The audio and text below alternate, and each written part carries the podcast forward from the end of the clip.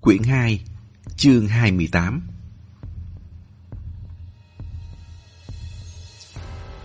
Trong ánh nước mơ hồ, ánh sáng của thang trời u ám mờ ảo. Bốn người trôi nổi trên không, tứ chi cứng ngắc, không có động tác gì lớn. Thân mình chỉ đung đưa theo dòng nước. Cảnh tượng này quả thực rất kỳ dị. Suy nghĩ trong đầu dịch táp xoay chuyển cực nhanh. Đinh Ngọc Điệp bị bù vào, chẳng ổn chút nào. Về tình, về lý, cô nên tóm hắn lôi về, không nên bỏ hắn lại. Dịch tiêu xuất hiện, tuy tình cảm giữa hai chị em nhạt như nước ốc, nhưng cũng không thể làm như không thấy. Cô còn rất nhiều băn khoăn muốn chứng thực với dịch tiêu. Còn Khương Tuấn và Khương Hiếu Quảng, rút cuộc họ muốn làm gì? Chuyến mở canh vàng này rút cuộc là làm sao? Có vẻ như chỉ có thể bất chấp theo tiếp, đi bước nào xem bước nấy vậy. Trong cơn căng thẳng, tay chợt chạm vào dây đeo điện thoại trước ngực. Mà nước khi xuống nước, điện thoại đều phải đặt trong túi đặc chế bịt kín, không thấm nước và chịu được áp lực của nước. Nhưng dù sao, trong điều kiện hoàn cảnh bất thường, thiết bị điện tử đều rất tốn pin. Dịch táp vội dơ lên, định nhân lúc lượng pin còn đủ thì chụp vài tấm. Mà nước đều có thói quen như vậy, mắt thấy mới là thật. Những gì nhìn thấy dưới nước luôn gây chấn động hơn hẳn trong miêu tả. Hơn nữa, thứ mắt nhìn thấy luôn có chính yếu và thứ yếu. Nhưng ống kính thì không. Trung thực ghi lại tất cả. Về sau xem lại, thường có thể phát hiện được một vài chi tiết bị bỏ sót trước đó. Nhưng vừa dời lên thì phát hiện ra điện thoại tịch rồi. Cũng không phải là hết pin mà là hệ thống hoàn toàn hỗn loạn. Màn hình đầu tiên là chập chờn trong bóng, sau đó thì chết máy. Hình ảnh ký hiệu nhảy lung tung hết cả lên, gọi là không bình thường thì đúng hơn. Lẽ nào sức mạnh biến đám Đinh Ngọc Điệp thành rối nước đã đồng thời ảnh hưởng lên cả các thiết bị điện tử? Dịch táp có một linh cảm kỳ dị rằng tất cả những điều này có lẽ đều nằm trong tính toán của tổ sư gia. Ông giống như một tay trời sáng suốt đã tính được mọi nguy cơ có thể xảy đến ngay từ khi còn đang bày cuộc. Thứ nhất, các người muốn bố trí một mà nước bám theo ghi lại ư. Mơ đi, miệng là mà nước, ở trong vùng nước này vào lúc hỏi bài đều sẽ bị ảnh hưởng, bị khống chế. Thứ hai, các người muốn bố trí người khác bám theo ghi lại ư. Cũng mơ đi, bởi ngoài mà nước ra, mọi người khác đều không có thiên phú xuống nước, chỉ có thể nhìn nước than thở mà thôi. Thứ ba, các người muốn dùng thiết bị điện tử làm con mắt kéo dài bám theo ghi lại ư.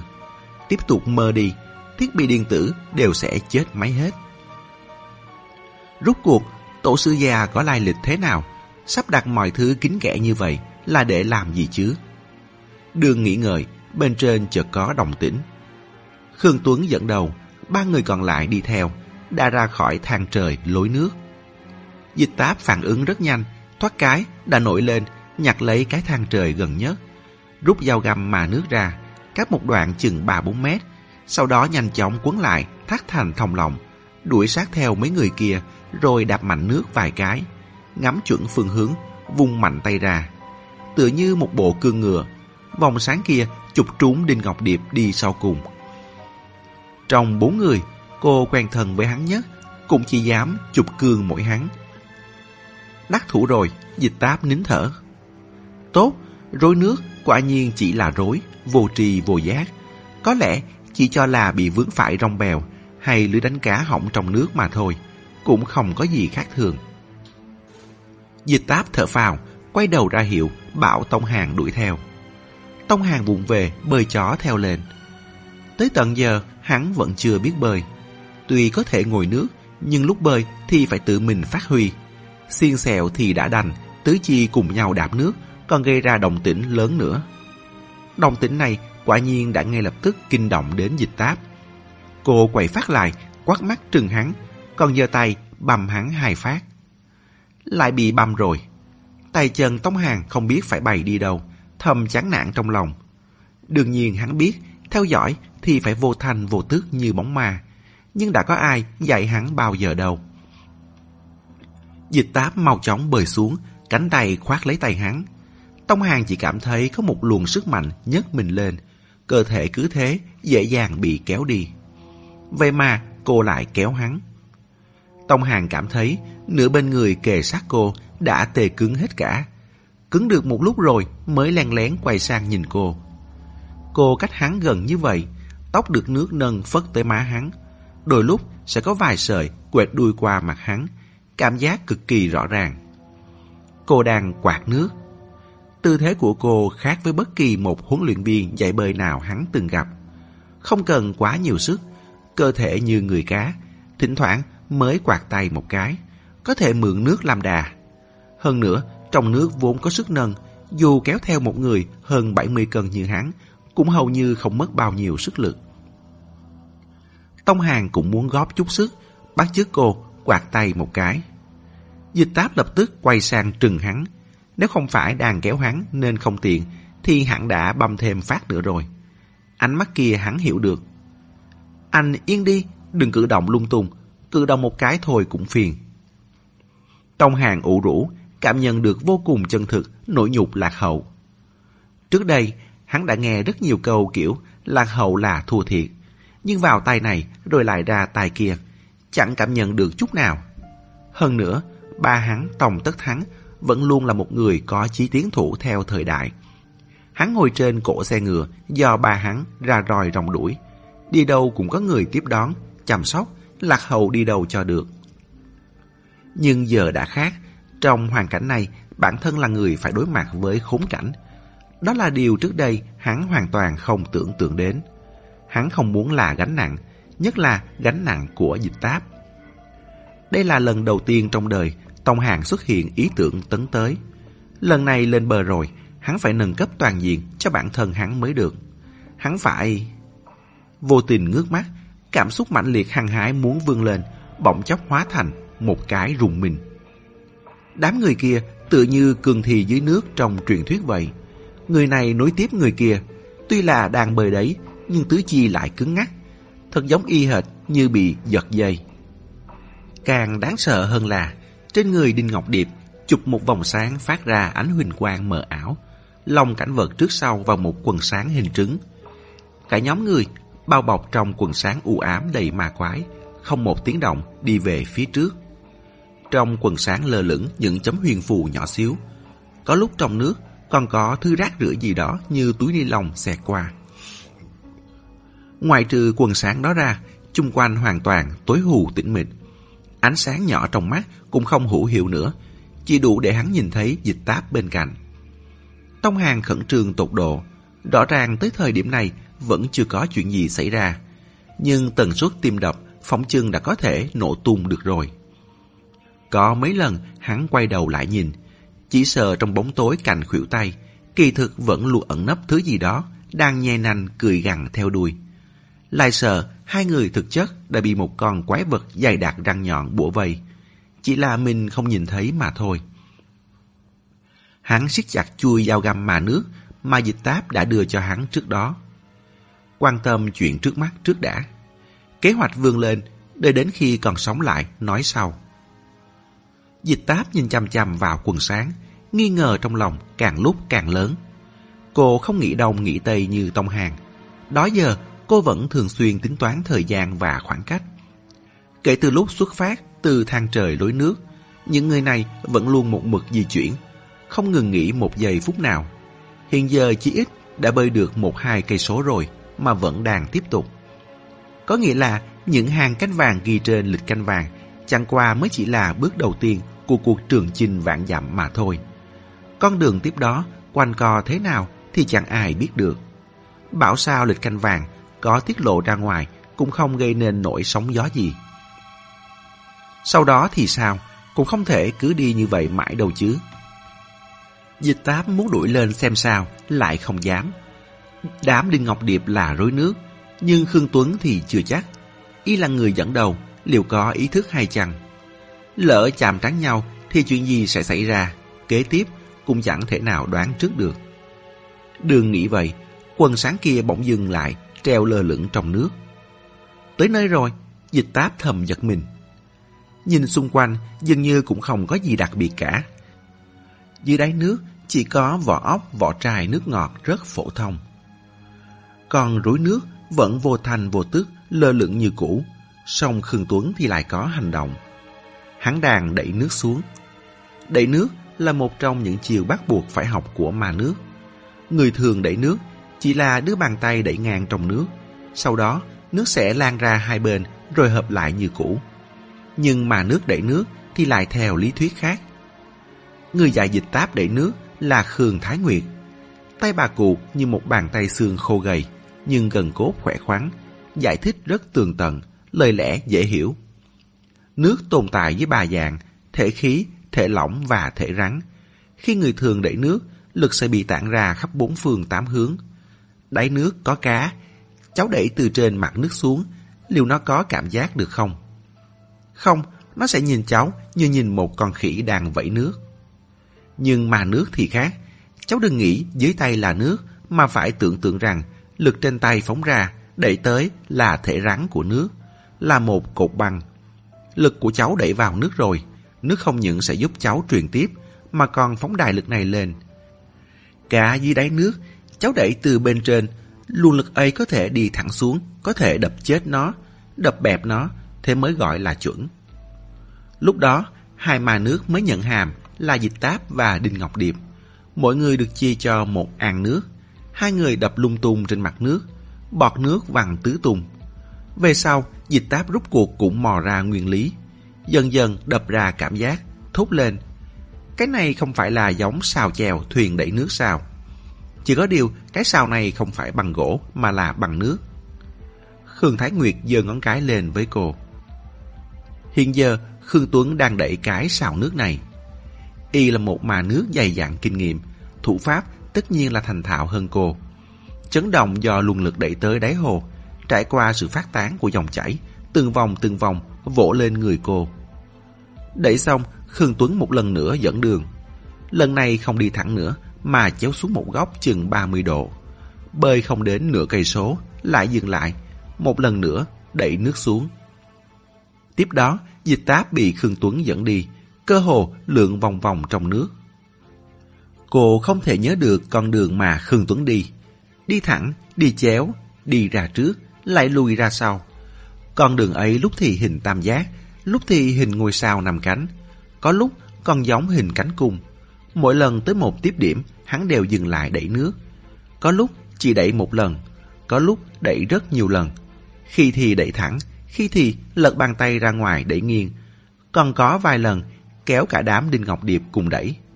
Ở dưới thấp ngửa đầu lên, trông thấy mấy người bên trên động tác đều nhau tầm tắp, máy móc lặp lại, tứ chi còn cứng ngắc. Cảm giác đó thực sự là khó mà diễn tả. Có một lần, dịch táp ra hiệu bảo Tông Hàng đứng yên, mình thì đánh bạo bơi lại gần xem thử. Cô cảm giác Khương Tuấn dường như cũng không có ý thức tự chủ gì. Bản chất cũng chỉ là rối nước mà thôi. Chỉ có điều cao cấp hơn bọn Đinh Ngọc Điệp. Cách biệt kiểu như giữa 50 bước và 100 bước vậy. Tuần Hoàng lặp đi lặp lại, mệt mỏi bồn tẩu. Sau một hồi dày vò lâu thật lâu, quần sáng kia lại lần nữa dừng treo trong nước. Khương Tuấn bưng bài vị ông tổ họ Khương, dùng xích sắt buộc bên hông lên. Đầu dịch táp như muốn nổ tung. Cô lần lượt hồi tưởng lại con đường và động tác mỗi lần dừng lại của Khương Tuấn ban nãy. Đường đi quá hỗn độn, hoặc giả là bước đi quá nhiều, cô không nhớ rõ nổi nữa, chỉ cảm thấy căn bản không tạo thành nên hình thù gì. Hơn nữa, còn rất rời rạc, đông một búa, tây một gậy. Hơn nữa, mỗi lần đẩy nước xuống, số lần, độ mạnh yếu, bao nhiêu người đẩy cũng khác nhau. Để mà phân tích thì thật sự quá khó. Người ta tạo mật mã, chỉ ít cũng có quy luật nhất định kia mà. Mật mã Nghĩ tới hai chữ này, dịch táp thầm giật nảy mình. Lúc ở Campuchia, Khương Hiếu Quảng bảo cô kiểm tra sức khỏe định kỳ, còn từ chủ trương liên lạc cho cô một bác sĩ người da trắng tên là Peter. Bác sĩ Peter mở phòng khám tư nhân để thể hiện đẳng cấp vượt trội hơn hẳn bệnh viện địa phương. Y đã thiết kế không khác gì câu lạc bộ giải trí. Cửa đặt khóa bằng mật mã chữ số là một bàn phím nhỏ 9 ô. Khách tới thì tự nhập mật mã mà vào. Mật mã Có lẽ đây thực sự là mật mã. Khác ở chỗ, khóa mật mã của phòng khám được đính lên tường. Mật mã chỉ là vài chữ số cố định, khá là đơn giản. Mà cái này thì nằm phẳng dưới đáy hồ, bàn phím nhập mật mã lớn hơn gấp ngàn lần. Cú pháp đưa vào cũng phức tạp hơn rất nhiều. Ban nãy Khương Tuấn dừng lại ở rất nhiều nơi để đẩy nước. Vị trí y dừng lại có lẽ tương ứng với một điểm mật mã. Những độ mạnh yếu, góc độ, số lần mà y dùng có lẽ chính là thủ pháp cần thiết để kích hoạt điểm mật mã này. Khi còn nhỏ, cô không phải chưa từng thảo luận với người của bà họ câu hỏi. Canh vàng của chúng ta cứ giấu dưới đáy nước là có thể chắc chắn đảm bảo an toàn sao? Lỡ như đáy nước bị động đất, chấn động khiến canh vàng lộ ra thì sao? Lỡ như khí hậu biến đổi, mực nước rút xuống thì sao? Người dân xuống nước, đào một cái canh vàng lộ ra thì sao? Lỡ như có người của ba họ lợi dụng trang thiết bị hiện đại xuống nước, dùng mọi thủ đoạn chiếm canh vàng làm của riêng thì sao? Không có lỡ như, vào cuối mùa nước cạn, diện tích hồ Bà Dương luôn rút xuống rất mạnh. So với lần rút nước cạn nhất, gần như còn gấp 10. Rất nhiều đoạn sông trực tiếp khô cạn, cá chết la liệt trên mặt đất, nhưng cũng chẳng thấy có canh vàng nào bị đào ra. Vẫn luôn cho rằng là do tổ sư già giấu quá tinh vi hoặc là do may mắn. Nhưng giờ thì hoàn toàn hiểu được rồi. Sở dĩ có thể không chút sơ hở là bởi họ không giống trường hiến trung giấu bạc. Đào một cái động, đè hai tảng đá lên, hay đắp bùn thật dày phủ lên là xong việc. Quy trình công nghệ của họ rất phức tạp, mỗi bước đều rất tinh vi, thậm chí còn đặt cả mật mã. Mật mã còn vô cùng phức tạp, người ngoài căn bản không cách nào xem cách thức được. Dòng chảy bỗng chấn động. Sâu dưới đáy hồ vọng lên tiếng động ầm ầm, nghe như tiếng sấm, lại cũng giống tiếng rung trước khi động đất. Ban nãy, Khương Tuấn đã nhập xong mật mã cổ xưa. Hiện giờ, đáy hồ sắp mở cửa rồi. Chương 29 Tiếng ầm ầm ngày càng vang dội. Đáy hồ như sóng, bắt đầu rung chuyển lật nhào. Vô số vòng xoáy lớn bé nối tiếp nổi lên, khuấy đảo càng lúc càng mạnh. Nước bùn đặc quánh màu đen bị chấn động cuốn tung lên trên, hệt như thỏi mực đột ngột tan ra, nhanh chóng bao bọc kín đặt lấy người. Tông hàng vô thức muốn bắt chặt lấy dịch táp, nhưng không còn kịp nữa rồi. Chút sức lực nhỏ bé của con người đứng trước sức mạnh dời sông lớp bể, ập tới trong nháy mắt này, quả thực là không đáng nhắc tới. Hắn căn bản còn chẳng nhớ được mình bị tách ra khỏi dịch táp như thế nào. Thân mình giống như bị tống vào một cái máy giặt ống, lăn xoay lộn ở tốc độ cao. Một giây trước, đầu còn chút xuống dưới. Một giây sau, đã giống như một con quay, bị dây già quất mạnh. Xoay mòng mòng, không sao phanh lại được. Cảm giác đó thực sự là muốn chết. Cứ xoay vòng tiếp thế này, sớm muộn gì cũng ngất xỉu. Giữa cơn quay cuồng, chợt thấy có ánh sáng trắng. E rằng không phải là thấy, mà là sự điều chỉnh nhận thức tự nhiên của cơ thể đối với ánh sáng. Ánh sáng trắng giống như một tia chớp vạch ra trong bóng tối. Trên một dải mọc ra vô số râu dài, quét qua cuốn tới. Cũng giống một con bạch tuộc lớn với vô số xúc tu, co duỗi tự nhiên, xoay lật vặn vẹo, khuấy đảo khiến hồ nước tung trào như mở một nồi nước sôi. Ánh sáng trắng này hẳn là con thủy quái màu trắng có hình dạng cái chổi trong truyền thuyết của cư dân địa phương. Cũng là thứ được nhắc tới trong hồi ký của chuyên gia lặn người Mỹ, Bo, là thứ Đinh Ngọc Điệp tâm tâm niệm niệm muốn tìm kiếm. Mà nay, hắn đã gặp được nó rồi. Có luồng sáng trắng như rắn, xoay vần lăn về phía hắn. Người đến lúc hoàn toàn không có đường lui, lại trở nên không lo không sợ nữa. Tông hàng thầm nhủ, liều đi, chết thì thôi. Thứ này e rằng là thủy quái thời tiền sử, ẩn náu dưới đáy hồ Bà Dương. Cuộc đời từng bị đủ các loài động vật, ngỗng, gà, chó, lợn, đuổi chạy trối chết khoảng 20 năm trước của hắn. Vậy mà lại kết thúc bằng việc đấu với thủy quái. Cũng coi như đủ long trọng với một dấu chấm hết huy hoàng. Tông hàng vùng dao găm mà nước lên, nhắm chuẩn thế tới của ánh sáng trắng, vùng một dao qua. Nhát dao trúng hẳn, lưỡi dao rõ ràng đã cắt qua luồng sáng, song lại như chưa từng chạm tới. Sau đó, luồng sáng lượn từng vòng quanh hắn, như mạng xà quấn lấy, nghiền ép con mồi. Tông hàng ra sức đưa tay đẩy túm, cho rằng sẽ túm được xúc tu thịt của con thủy quái. Bóp cũng phải bóp một cái khiến nó rung rẩy. Vậy nhưng thứ túm được trong tay lại giống như cát mịn nước bùn. Hắn không thở được nữa, hai mắt tối sầm, lập tức bất tỉnh. Tông Hàng nằm mơ, mơ thấy trước mắt trắng phao, mình đang nằm trên giường bệnh của bệnh viện truyền nước muối. Đồng Hồng ôm hộp giấy rút, ngồi khóc bên giường, mắt sưng như quả đào. Tông Hàng thở dài nói, mẹ, con không sao.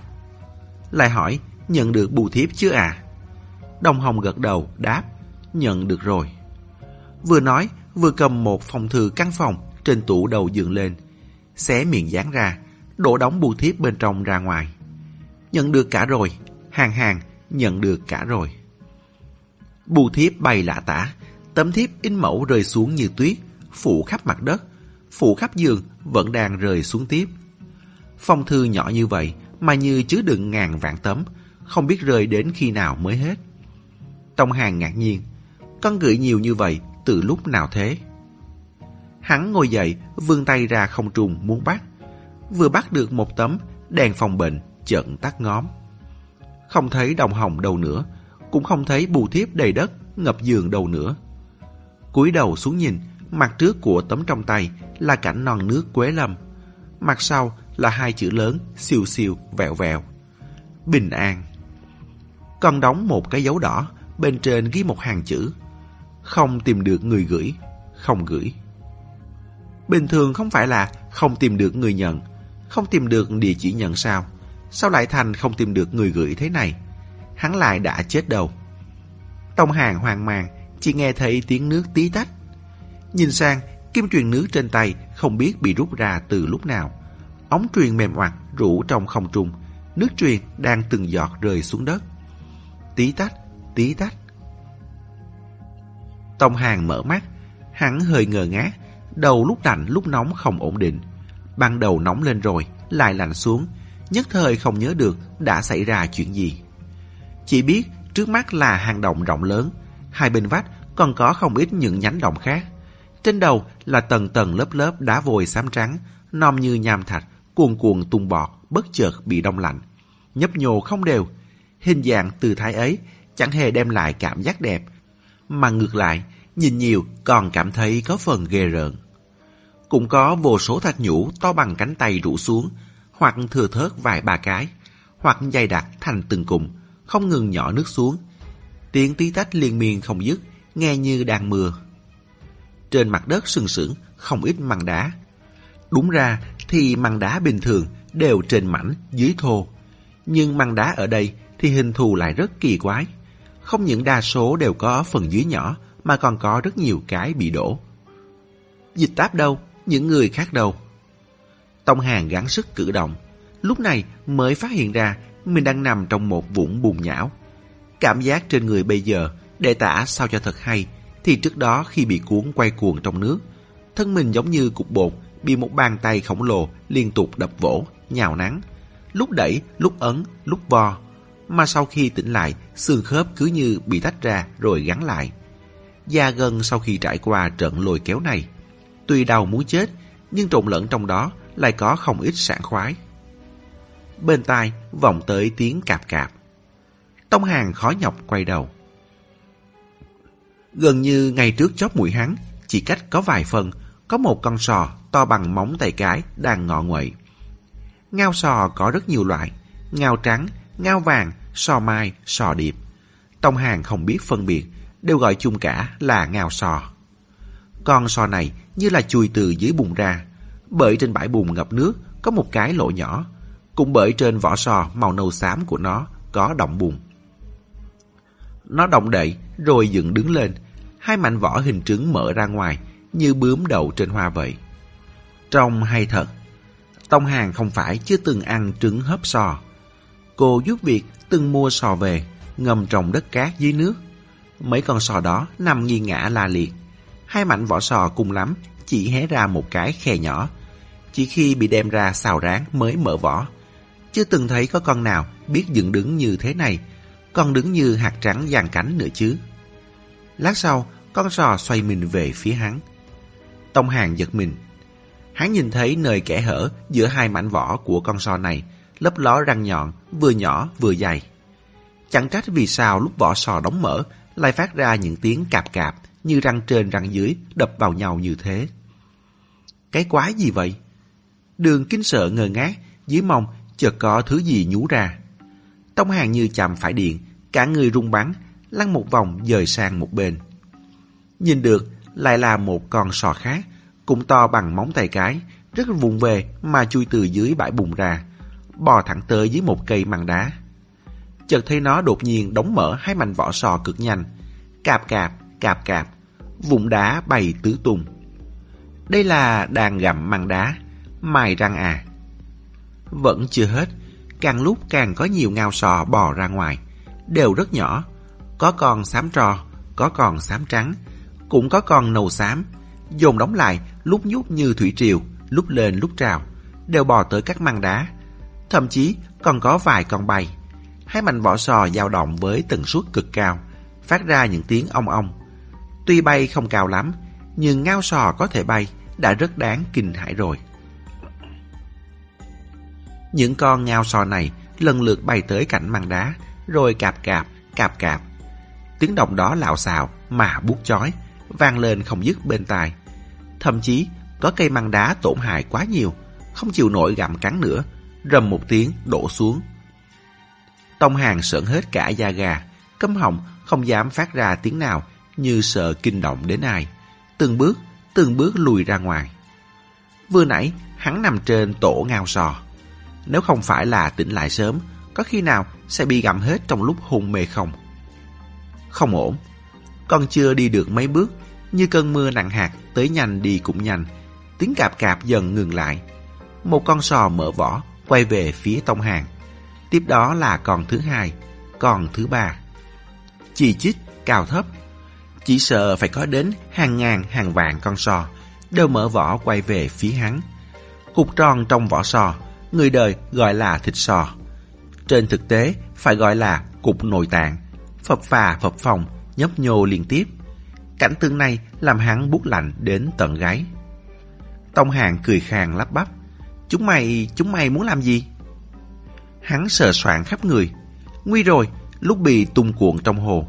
Con dao găm mà nước dịch táp đưa cho hắn đã sớm không biết mất đâu. Tất nhiên, dù có cũng vô dụng. Chắc gì hắn có thể cầm dao này vỏ sò ăn thịt. Hắn tiếp tục lùi lại, sau đó chậm rãi cởi khuy cái áo ông già. Cùng lúc đó, có mấy con sò dẫn đầu dẫn theo mấy bầy nhỏ từ các phương hướng khác nhau, đồng thời bay thẳng về phía hắn. Hắn biết ngay mà, không sớm cũng muộn, hắn thơm ngon thế này, sao chúng có thể không có ý đồ với hắn chứ? Không kịp cởi khuy nữa, Tông Hàng vén vạt áo lên, kéo soạt qua khỏi đầu. Cũng không kịp nhìn kỹ, hai tay nắm lấy cái áo ông già, dùng hết sức toàn thân vung loạn ra bốn phía. Cái áo sũng nước nên thêm được chút khí thế, vung lên sinh gió vù vù. Cộng thêm dáng vẻ liều mạng của hắn, nhất thời cũng có hiệu quả. Chừng 10 con bị văng rơi xuống đất. Đám còn lại phản ứng rất nhanh, cảm nhận được luồng không khí không ổn, kịp thời tránh được. Chỉ có một con là xui xẻo, có vẻ như bị đập tàn phế một bên vỏ sò, không giữ được thăng bằng mà bay xiên bay xẹo, dừng sững lại trước bụng ngực hắn. Cục thịt sò cò trướng dữ dội. Sau đó nữa, hai mảnh vỏ chợt đóng sập lại. Cũng không biết là cái dây thần kinh nào đột nhiên đúng mạch. Tông Hàng vậy mà lại dự cảm được chuyện sắp xảy ra. Không chút nghĩ ngợi, cúi người xuống, lăn một vòng ra đất. bụp một tiếng, con sò nổ tung. Nhất thời, vùng vỏ sò bày tán loạn, trong vỏ dường như còn kẹp cát. Tông Hàng mất cơ dự phòng, chỉ thấy trên lưng, trên cánh tay bị vỏ sò sượt qua làm xước mấy vết. Ngậm lại mà thấy sợ. Nếu vừa rồi vẫn đứng yên đó, thì ngực bụng đầu giờ đã thủng mấy lỗ rồi không biết. Mắt thấy đám ngao sò, còn lại bắt đầu rụt rịch. Tông Hàng không do dự nữa, quay đầu chạy. Hắn cuốn cuồng chạy bừa, thấy nhánh động nào là rẽ vào nhánh đó. Hang động rộng lớn này rất nhiều ngã ba, quanh quanh co co giống như mê cung trong lòng đất vậy. Hắn chạy, nghe tiếng gió vù vù bên tai, sau lưng đen mù đen mịt, ong ong, ong ong, thật đúng là như muốn lấy mạng vậy. Giây tiếp theo, sải bước vào một cái động lớn, nhìn thấy trong động có một vũng nước bùn. Đấy không phải cái tổ ngao sò kia sao? Sao lại chạy về đây rồi? Bắp chân Tông Hàng run rẩy, nghe đồng tĩnh phía sau lại tới, chỉ đành cắn răng chạy tiếp. Lần này rẽ sang một nhánh đồng khác, chỉ mong có thể có cửa ra gì đó, tránh được cái đám đáng ra nên đem hấp trứng này. Dưới chân chợt bị hận một cái, cả người ngã lăn ra ngoài, đầu đụng mạnh lên vách đá. Trước mắt nổ đom đóm, quay đầu nhìn lại, bỗng mừng rơn, tim nhảy thình thình. Đó là dịch táp. Cô nằm úp trên mặt đất, cả người ướt sũng, có vẻ như còn chưa tỉnh lại. Tông hàng lão đảo đi qua, đỡ nửa thân trên của cô dậy, gọi vài tiếng không thấy đáp lại. Lại nghe tình thế đằng sau không ổn, không dám trì hoãn nữa, cõng cô lên lưng bỏ chạy. Chưa chạy được mấy bước, đã kêu khổ không thôi. Dịch táp không có ý thức, không sao ôm được cổ hắn. Bị lắc vài cái, liền đổ xuống, thân mình suýt nữa ngã ra sau. Tông hàng không còn cách nào khác, đành vác cô lên vai như khiên bao tải. Mới chậm trễ mấy phút, có mấy con ngao sò đã đuổi được tới gần rồi. Tông hàng chỉ có thể một tay ôm dịch táp, tay kia siết áo ông già, vừa vung vừa xoay. Trong cơn hoảng loạn, cũng không nhìn kỹ được. Chỉ có tài là một lần nữa nhảy bén, bắt được vài tiếng cạp cạp. Mẹ nói chứ, lại muốn nổ à. Trong đầu hắn đoàn một tiếng, lập tức lăn nhào xuống đất. Sợ dịch táp bị va đập, còn lấy mình ra làm đệm thịt. Lưng vừa chạm xuống đất, lại cảm thấy không đúng. Thế này không phải biến cô thành cái khiên, ngăn trở mạnh vỏ sò sao. Vội vã xoay người, nằm úp sấp lên người cô. Đám sò bay nổ tung, tính xác suất thì làm thế nào cũng không thể tránh khỏi. Tông hàng cắn răng, có thể cảm nhận được rất nhiều mảnh vùng cắm vào thịt, nghe phập phập. Lưng, mông, chân đều không chỗ nào không dính. Không được, hắn phải đứng dậy, quyết một trận tự chiến. Có thể dù đám ngao sò rời đi cũng tốt. Bằng không, chúng cùng nhau tiến công, cạp cạp, đảm bảo hắn và dịch táp đến khung xương cũng không còn. Tông Hàng đang định chống tay đứng lên, bỗng hòa mắt, cả người cò rút dữ dội, lại ngã vật xuống. Hắn trông thấy trên cánh tay mình, từng sợi, từng sợi mạch máu lần lượt nứt ra. Cũng phải, suýt thì quên mất, so cũng là thủy hải sản. Vùng thịt của chúng găm vào cơ thể hắn, dính vào máu hắn. Hậu quả so với nếm một vài miếng, hẳn là nghiêm trọng hơn nhỉ. Chương 30 Dịch táp dần dần tỉnh lại. Thời gian cố ngồi nước lần này quá dài. Hơn nữa, còn phải bơi qua lượn lại, tiêu hao quá nhiều thể lực. Vậy nên, lần hôn mê này đặc biệt sâu. Khua chiên gõ trống cũng không gọi dậy được. Chỉ có thể đợi bản thân tự tỉnh lại. Gần như cùng lúc ngay khi mở mắt, lông mày của cô đã nhíu lại, vẻ mặt lạnh xuống trong chớp mắt. Trên người nặng trịch, có người đè lên trên, nghe mùi rõ ràng là đàn ông. Cô trợn mắt, là Tông Hàng đang nằm sấp trên người cô, đầu gục sang một bên, ánh mắt trượt xuống thêm nữa là nhìn được nửa thân trên trần trụi bên trong áo cô rồi. Mẹ hắn chứ! Mấy ngày này, Tông Hàng không những khôn lên mà còn bản lĩnh quá nhỉ. Có tin cô dỡ từng cục xương thớ thịt của hắn ra không? Dịch táp tức điên, đang định hất hắn ra, thì chợt cảm nhận được nơi tay mình chạm vào không bình thường. Đó là lưng Tông Hàng, sờ vào nhờm nhớp máu. Hơn nữa, hắn vẫn đang nằm, đến hít thở cũng nặng nhọc. Dịch táp xoay người đứng dậy. Lúc này mới phát hiện ra chuyện có phần không ổn. Trên người Tông Hàng có rất nhiều thương tích nhỏ, vết máu loang lỗ, từng vệt từng vệt, có vệt đã khô, có vệt còn hơi dính dính. Trong mỗi vết thương đều cắm những mảnh vùng nhỏ, có vẻ như bất quy tắc. Dịch táp thò tay, nhặt một mảnh ra xem. Giống như mảnh vỏ sò vỡ, nửa dưới vì cắm trong thịt mà thấm máu đỏ. Viền mép hoàn toàn không có quy tắc gì, hơn nữa là do bị vỡ. Dịch táp đứng lên, nhìn chung quanh một vòng. Không chỉ trên người Tông Hàng, mà trên mặt đất, trên vách đá đều có những mảnh nhỏ như vậy. Còn có thể nhìn thấy chút ít vùng thịt ngao sò. Không ai lấy thứ này làm ám khí bao giờ cả.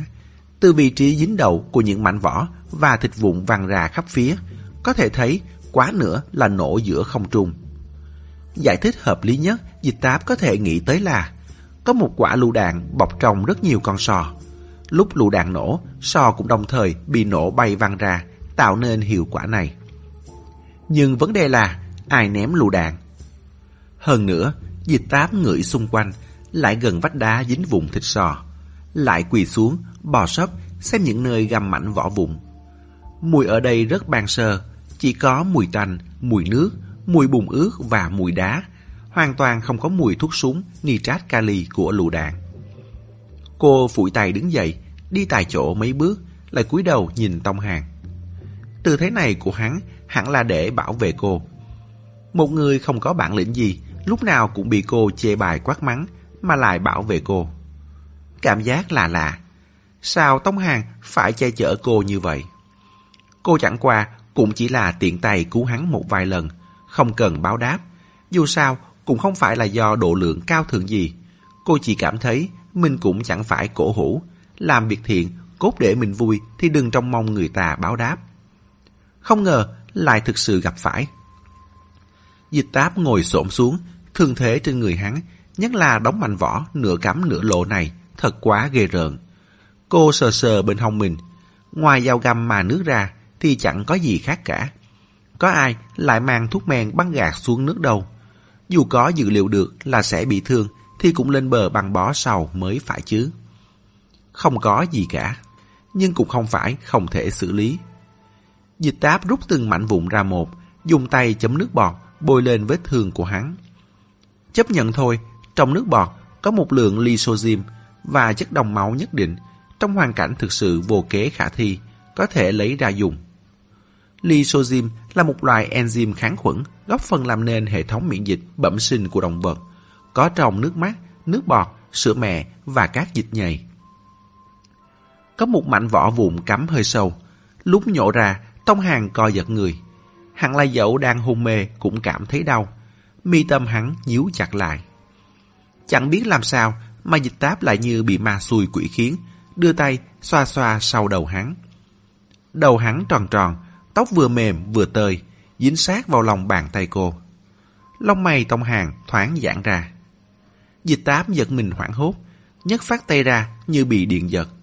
Còn vội vàng vậy vậy mấy cái như làm việc gì không thể để người khác biết. Từ nhỏ tới lớn, cô chưa từng có động tác dịu dàng gì với ai. Lúc còn nhỏ chơi búp bê, trong khi những cô bé khác ôm búp bê dỗ dành như trẻ con, thì búp bê của cô con nào còn nấy đều bị vặt đầu, vặt tay. Người khác nuôi thú cưng đều âu yếm vuốt ve. Ô quỷ cũng coi như thú cưng của cô, lại bị cô suốt ngày đá tới đẩy lui. Thỉnh thoảng còn bị cô mắng vài câu, con ngu này nữa. Giờ thế này là thế nào? Dịch táp viện cớ cho mình. Trước nay tiếp xúc với đủ loại người phức tạp, chỉ có mỗi loại người như Tông Hàng là chưa từng gặp bao giờ. Cũng từng đối phó với vô số minh chiêu, ám chiêu. Nhưng Tông Hàng thì đời mãi vẫn không có một chiêu nào. Nếu hắn giống như Đình Thích hay Trần Hói, thì cô liếc mắt một cái là biết ngay, nên dùng bộ mặt nào nói chuyện với hắn. Biết lúc nào trong mềm có cứng, biết lúc nào phải tránh mạnh đánh yếu. Nhưng hắn hoàn toàn không giống, cô còn chưa nghĩ ra nên cư xử với hắn thế nào. Chưa từng qua sông này thì đương nhiên là phải mò mẫm từng tảng đá dưới sông mà qua rồi. Dịch táp tiếp tục nhổ bụng vỏ ngao sò. Vô tình lại liếc nhìn đầu hắn. Thành thật mà nói thì cảm giác tay sờ vào quả thật không tệ. Dưới mái tóc dày mềm là cái đầu tròn vo. Dịch táp cảm thấy Tông Hàng khi còn nhỏ nhất định là kiểu trẻ con cực kỳ dễ dỗ. Chỉ cần xoa đầu hoặc vỗ lưng thôi là hắn đã có thể nằm im đi ngủ. Cắn một cái núm vú cao su thôi là có thể ngồi yên một chỗ chơi cả ngày. Không giống như cô, dịch cũ qua từng nói cô lúc nhỏ rất cáu kỉnh, ngoạc mồm gào khóc, nhét núm vú cao su vào miệng còn phì phì nhổ ra. Lúc Tông Hàng tỉnh lại, phát hiện mình đang quỳ rạp trên mặt đất. Ờ, dịch táp đâu rồi? Hắn hoang mang ngẩng đầu, trông thấy dịch táp đang ngồi tựa vào vách đá cách đó không xa. Cau mày, tay xoay xoay con dao mà nước. Tông Hàng vội bò dậy, vừa không người đã động tới đóng thường tích sau lưng bị đau đến nhè răng trợn mắt. Ký ức về bầy ngao sò như mây đen ùn ùn kéo tới. Tim hắn đập dồn dập, nhìn khắp bốn phía. Bọn ngao sò ăn thịt người đâu? Dịch táp nhìn sang hắn. Ngao sò ăn thịt người gì? Thì là cái đám đen kịch có răng, còn có thể bay, vừa không chú ý một cái là tự nổ ấy. Cô không nhìn thấy à? Vậy lúc cô tỉnh lại, đã thấy cái gì? Dịch táp nói, lúc tôi tỉnh lại, thấy mình nằm trên mặt đất, còn cậu thì nằm ở kia. Cô chỉ ra một chỗ cách đó 3-4 mét. Tôi bèn kéo cậu qua đây, sau đó xử lý vết thương cho cậu. Tông Hàng nhìn về phía ngón tay cô chỉ. Sao tôi lại ở đó? Vậy cậu cảm thấy mình nên ở đâu? Tôi ở... Tông Hàng không nói tiếp nữa, trong lòng hơi mất mát. Hẳn là bọn ngao sò đã thà hắn qua đó. Hắn xui thật, lần nào biểu hiện anh hùng cũng đều không có người chứng kiến. Chợt nhớ ra điều gì, vội thò tay ra sau, sờ sờ lưng mình, lại sờ sờ mông. Hắn nhớ là những mảnh vụn đó đã gầm khắp người hắn, mông bên trái cũng bị trúng.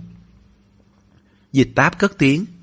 Yên tâm đi, tôi không cởi quần cầu Vùng vỏ sò cắm vào, trên quần bị thủng. Tôi gãy gãy lỗ thủng là nhìn được vùng vỏ để nhổ ra rồi. Mặt tông hàng thoạt trắng thoạt đỏ, nín thình. Trong phim, thường có cảnh nam chính bị thương, nữ chính giúp bằng bó. Vì sao vết thương của người ta cũng lành trí như vậy? Không phải ở vòng ngực tráng kiện, thì cũng là ở tấm lưng dày rộng.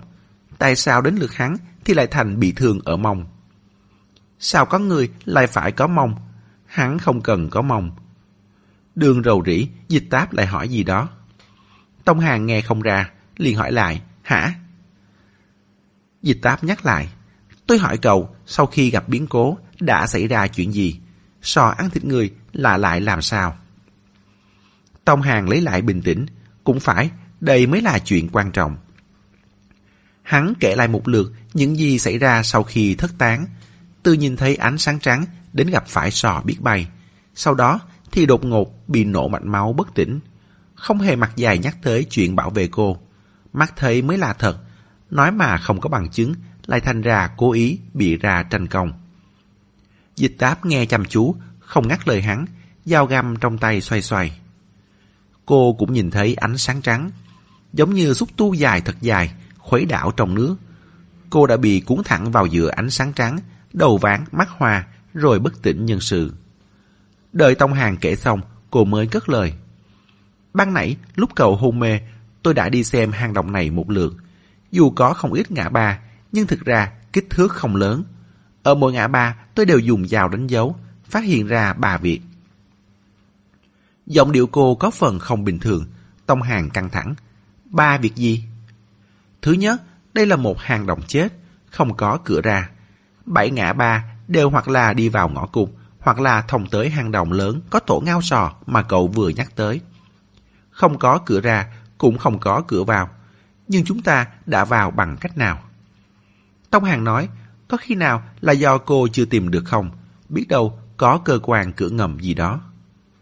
Dịch táp nguyết hắn, có mình cầu thông minh thôi à, tôi không nghĩ tới chắc. Ngựa còn có lúc mất vó trước cơ mà, lỡ cô bỏ sót thì sao? Có điều, sự thật thắng hùng biện, Tông Hàng không nói gì. Thầm quyết định lát nữa sẽ tự mình đi xem một lượt. Ngựa mất móng trước, mã thất tiền đề là một thành ngữ của Trung Quốc. Ý chỉ vô ý sơ sẩy trong một việc mà mình rất thành thạo, tự làm nhục mặt bản thân. Thứ hai, đám Khương Tuấn và Khương Hiếu Quảng đều không ở đây. Trong hang động này chỉ có hai chúng ta. Tông Hàng ừ một tiếng.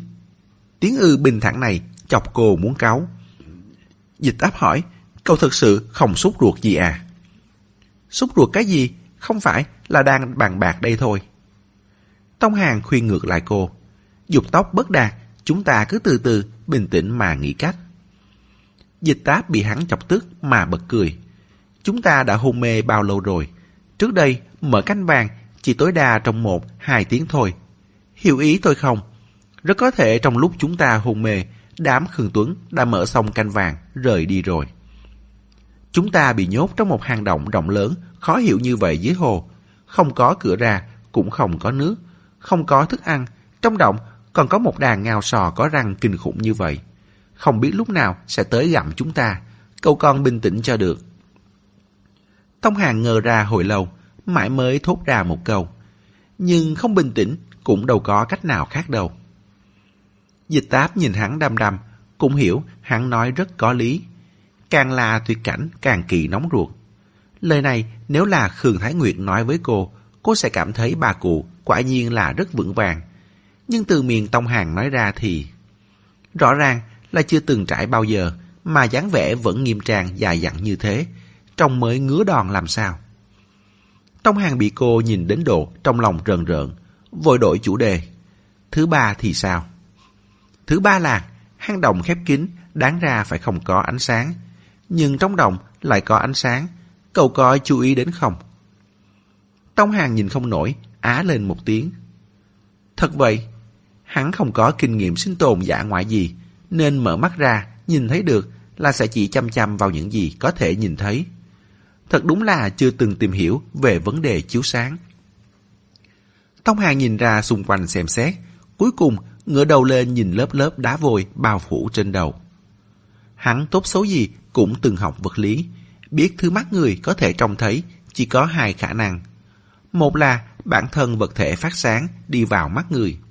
Hai là có nguồn sáng chiếu lên vật thể, ánh sáng được phản xạ vào mắt người. Tình hình hiện tại có phần giống trời nhiều mây không có nắng. Anh không tìm được nguồn sáng, nhưng bầu trời thì vẫn nhờ nhờ sáng. Nhìn một hồi, Tông Hàng bỗng sợ hãi, dựng tóc gáy, đưa tay lên ra sức dụi mắt. Quả thật, đá vôi màu xám trắng. Vậy nhưng sau ban nãy, hắn lại có cảm giác thứ màu sắc ấy đang ngọ nguậy. Hắn nhìn về phía dịch táp. Dịch táp lắc đầu, ý bảo mình cũng không biết là thế nào. Cái quái gì vậy? Sinh vật không xác định, giỏi ngụy trang, biết phát sáng. Tông hàng sợn hết cả da gà, da vịt lên. Cái này còn đáng sợ hơn đám ngao sò nhiều. Đám ngao sò tuy quái gì, nhưng ít nhất hắn cũng có thể biết rõ được chúng đại thể nguy hiểm ở chỗ nào. Đáng sợ nhất chính là loại mà mình không biết một chút nào về nó, vô thành vô tức, còn ở cùng một chỗ với mình. Dòng dịch táp cũng hạ xuống. Ban nãy, lúc tôi đi xem động, chỉ thấy vũng bùn mà cậu nhắc tới với chút ít vùng vỏ, vùng thịt, chứ không thấy đám sò đâu. Chắc là về tổ rồi. Có điều không biết lúc nào sẽ lại ra. Theo tình hình lúc cậu gặp chúng có thể thấy, thứ này lúc bị thương sẽ bị chọc tức mà tự nổ.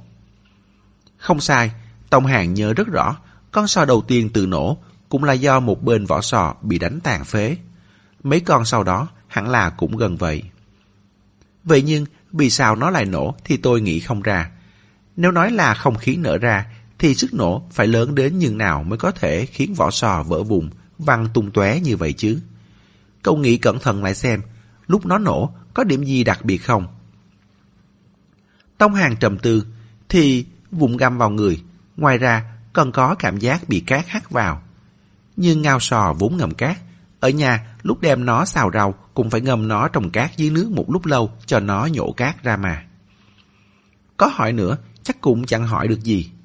Dịch táp giơ tay lên chống đầu, hai bàn tay cắm vào tóc, não nhanh chóng xoay chuyển. Đinh Ngọc Điệp từng đinh ninh rằng cánh vàng và thuyền chìm nhất định là ở cùng một nơi. Dưới hồ, Khương Tuấn nhập mật mã, đợi mở cửa. Nếu so sánh ánh sáng trắng là tiếp đón, vậy hẳn là phải được đưa tới nơi giấu canh vàng rồi mới phải. Sao lại bị nhốt ở đây? Một hồi lâu sau, dịch táp mới ngẩng đầu, cân nhắc câu chữ. Tôi ngờ là chúng ta đã bị kiểm tra phát hiện ra rồi. Chuyện mở canh vàng chỉ thích hợp với ba họ mà nước. Tông Hàng không nhìn được, cô cũng là mà nước mà. Dịch táp trừng hắn, câm miệng. Muốn bị bầm đúng không? Cái nào không nói, lại đi nói cái này. Cô nói tiếp, Khương Hiếu Quảng muốn quay trộm, Đinh Ngọc Điệp muốn xem trộm. Chị tôi không biết là muốn làm gì, nhưng ba người này đều không thành công. Nói cách khác, đến cửa đầu tiên cũng không phá được. Chỉ có hai chúng ta là trời xui đất khiến bám được theo họ, thấy được họ đẩy nước, theo họ vào cửa. Nhưng cánh vàng này không chỉ có một cổng gác. Chúng ta qua được cửa thứ nhất, nhưng không qua được cửa thứ hai, cho nên mới bị đưa đến nơi này. Cô ra hiệu ra xung quanh. Không cảm thấy nơi này giống một cái lồng da mà. Còn có đám ngao sò ăn thịt người, không biết lúc nào sẽ lại ra ngoài. Và cả đá vôi quái gở trên đầu nữa. Có giống phạm tội bị ném vào lòng thú, muốn trực tiếp xử lý cậu không? Tông Hàng nuốt nước bọt. Giống. Bảo sao, nếu quả thật dưới đáy hồ có một hang động đá vôi, thì hẳn là rất lớn. Nếu không, sao có thể chứa được vô số thuyền chìm như thế? Tàu Kobe Maru những hơn mấy ngàn trọng tải kia mà. Động này trông cũng xấu thật, quá nữa là tù giam. Hắn chợt nhớ ra điều gì. Lúc đó tôi tưởng là chúng ta sẽ bị đám ngao sò gặm. Kết quả tỉnh lại lại chẳng bị làm sao. Sao chúng nó lại buông tha cho chúng ta vậy nhỉ? Dịch táp cũng không biết. Có điều trực giác mách bảo cô là có liên quan tới chuyện hắn nổ mạch máu. Ban đầu, đám ngao sò cho rằng hắn lo lại người không phận sự, cần phải xử lý.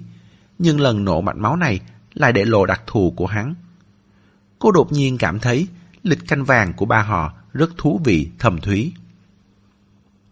Cho tới nay, nhắc tới lịch canh vàng, cái ba họ chú ý đều là canh vàng, hay nói trắng ra là vàng bạc, châu báu, kỳ trân dị bảo, có thể đổi thành tiền. Mở canh vàng, cái chú ý đến là có thể lấy những món bảo vật đó ra hay không. Bị lật nồi, cái tiếc hận là bỏ lỡ dịp may với tài phú. Ngay cả lần năm 1996 ấy cũng vậy. Dốc hết toàn lực, vội vàng đi tìm hầm đất trôi nổi, cũng là bởi liên tiếp lật nồi. Khả năng dần yếu đi, ngồi giữ kho vàng lại không thể nào lấy ra dùng, là ai cũng đều không cam lòng.